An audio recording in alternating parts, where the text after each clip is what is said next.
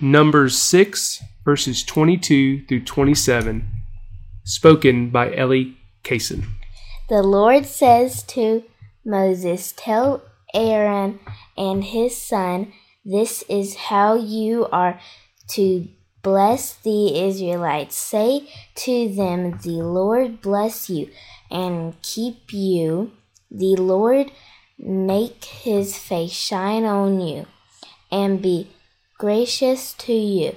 The, and the Lord turn his face toward you and give you peace. So they will put my name on the Israelites, and I will bless them. This is the word of God for the people of God.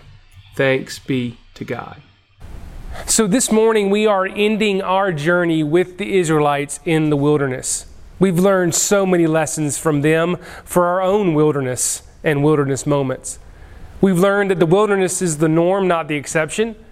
Though our wilderness moments often look different each time, we find ourselves more so in the wilderness than we do on top of the mountain. The wilderness is the norm, not the exception. We've learned that God is with us, God's always with us. That's not something we have to question. Just because God may lead us into the wilderness moment, that doesn't mean He leaves us alone. God is walking with us the whole way. And I hope that you know that God has been with you and me during these days and weeks and months.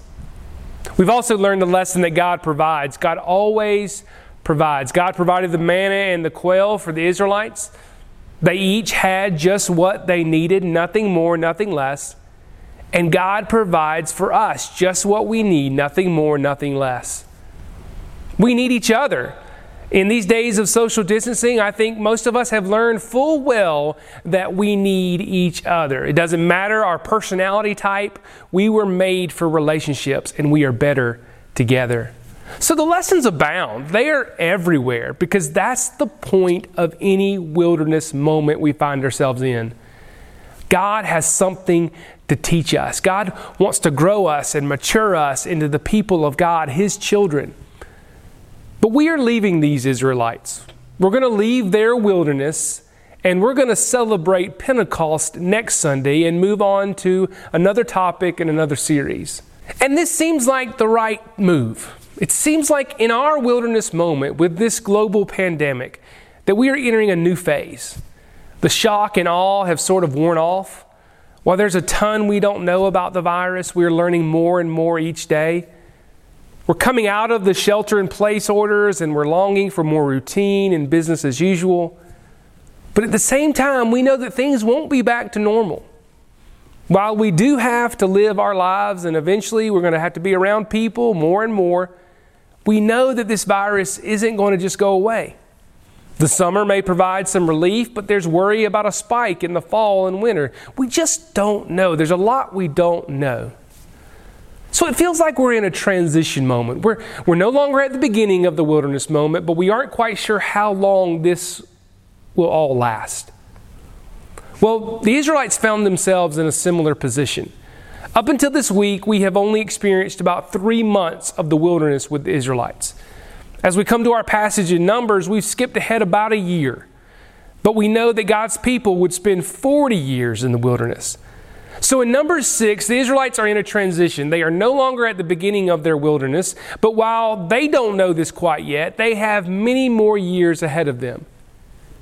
You see, the Israelites are still at Mount Sinai. God has been giving them instruction after instruction for how to live and how to operate and how to honor God. But they're about to head off and continue on their wilderness journey. And God says to Moses, Tell Aaron and his sons, this is how you are to bless the Israelites. Say to them, The Lord bless you and keep you. The Lord make his face shine on you and be gracious to you. The Lord turn his face towards you and give you peace. So they will put my name on the Israelites, and I will bless them as they are in the transition moment, no longer at the beginning of their wilderness journey and about to head further into the wilderness, God stops and blesses his people. God blesses God's people. It's a pronouncement of God's favor over the people. It's a fact, a reminder, an encouragement a truth to cling to when the difficulty comes our way. I think some of us are probably familiar with this passage in, in some way, shape, or form. It may be the one thing you know or remember from the book of Numbers. But I think this blessing is something that God is wanting us to hear as we are in a transition of sorts. As we move from the beginning of our wilderness moment and we move further into the unknown, God wants us to know something. Here it is. Are you ready? God is good and God wants good for us. God is good and God wants good for us. Notice something? The people didn't ask for any of this. This blessing from God was all initiated by God for God's people because God is good and God wants good for us. You see, this is so important for us to understand and to get and to trust and to know. If we can just grasp this one truth, everything changes. If the Israelites had grasped this one truth, everything would have changed for them. Because they failed to understand this blessing, to trust it, to grasp it. Their rebellion against God later on would cost them 40 years of wandering in the desert. And what's unbelievable is that God knew they would rebel. God and God still blesses them. God still goes ahead and blesses God's people. Why? Because God is good and God wants good for us. You see, when we have wilderness moments, we tend to get frustrated at God. We, we don't typically like being in the wilderness, it's not exactly fun. And so we sometimes start doing our own thing. We question God's motives. We question God's purpose. We don't exactly doubt or question if God exists, but we do start to wonder if God is trustworthy and if God really wants what is best for us. Just take a look at our passage and how good God is and how much God wants good for His people, for us. He says, The Lord bless you and keep you. This demonstrates God's giving and protecting nature. The heart of God is like that of a parent, a father, or, or a mother. God is going to care for God's people and protect them. God's going to care for us and protect us. When God says that God would bless the people, God is reminding us that God gives us everything we need. He reminds us that God cares for His people. But God not only cares for his people, God keeps his people. This is a reminder of God's guarding and protecting nature. It's a pledge, it's a promise that God will guard and protect you. When the enemy attacks, when the world shifts, when there's a pandemic, when, when we're scared, when we're alone, God cares. God keeps. Listen to more, some, some more to how God, uh, how good God is and how much God wants good for us. The Lord make his face shine on you and be gracious to you. God is good and God wants good for us because God delights and forgives. We are given in this verse a picture of the delight of the Lord in his people. God delights in his people. It's an indication of God's pleasure in his people. Let me ask you how many grandparents are watching right now? Think of, think of when a grandchild comes to visit you and the joy that that child experiences in seeing the delight you have in them. Think about that, and then you get a feel for what's being said here. Said, said here. The Lord make his face to shine upon you.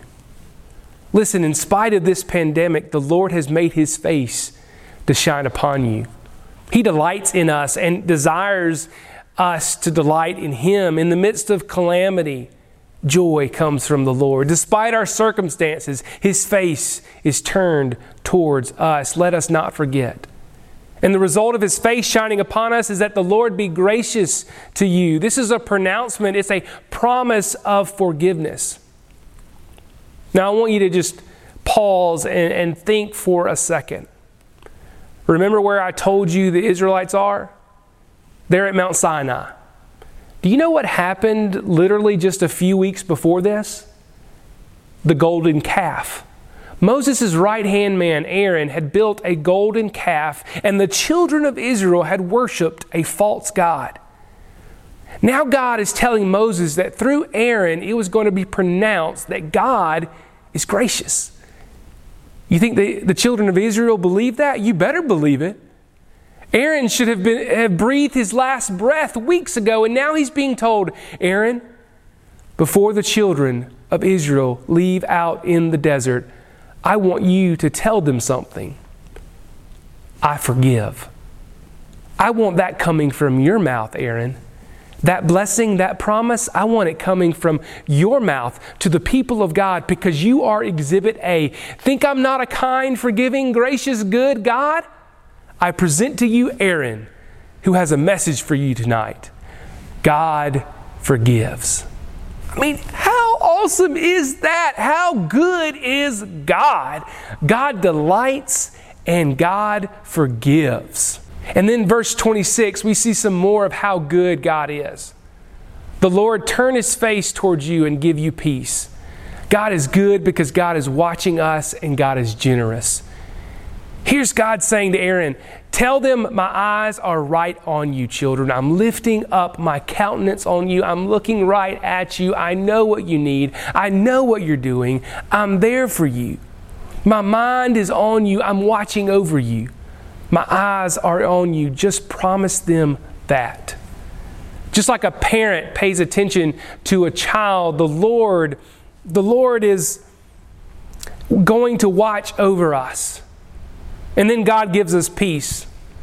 The Lord give you peace, it says. This peace is total well being, the sum of all God's good gifts to His people. Not just the ending of hostility, not just the ending of warfare on this earth, but the sum of God's gifts. Total well being, total blessing. Now, I want to remind you of something, of something Christ said to His disciples, to us.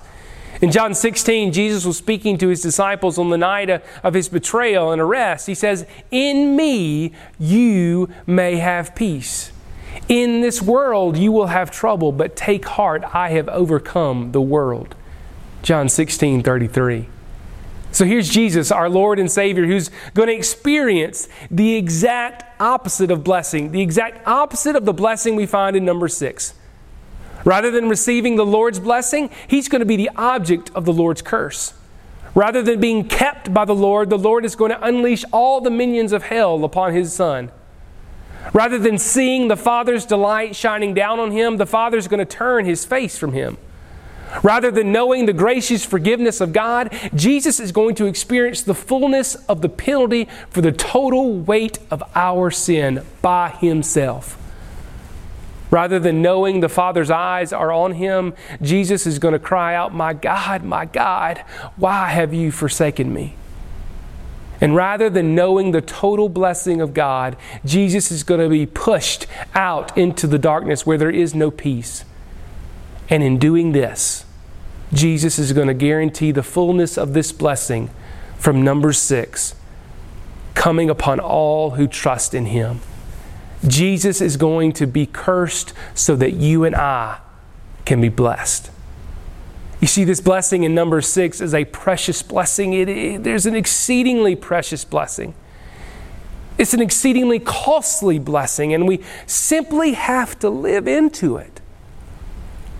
Listen, what's been unique about the last few weeks and months has been the fact that we've all been in the same wilderness moment.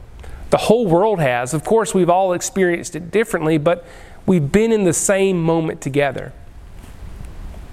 However, that's not normally the case. Oftentimes, we wander in and out of our own wilderness moments individually. And normally, we all may be in a wilderness moment, but they're all different.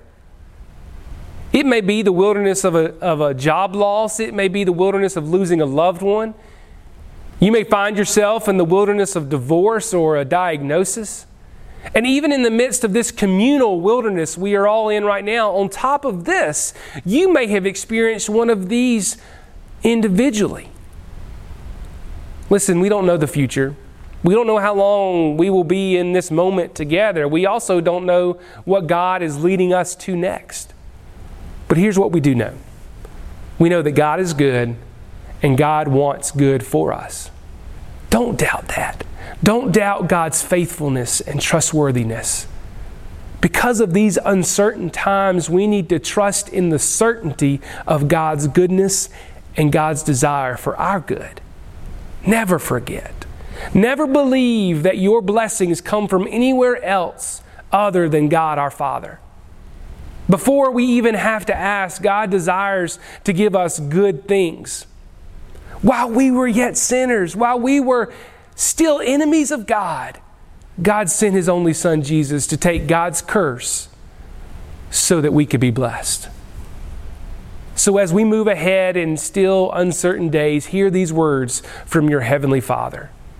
Trust them and know that He is good and wants good for you. May the Lord bless you and keep you. The Lord make His face shine upon you and be gracious to you. The Lord turn His face towards you and give you peace. God loves you. I love you. Amen.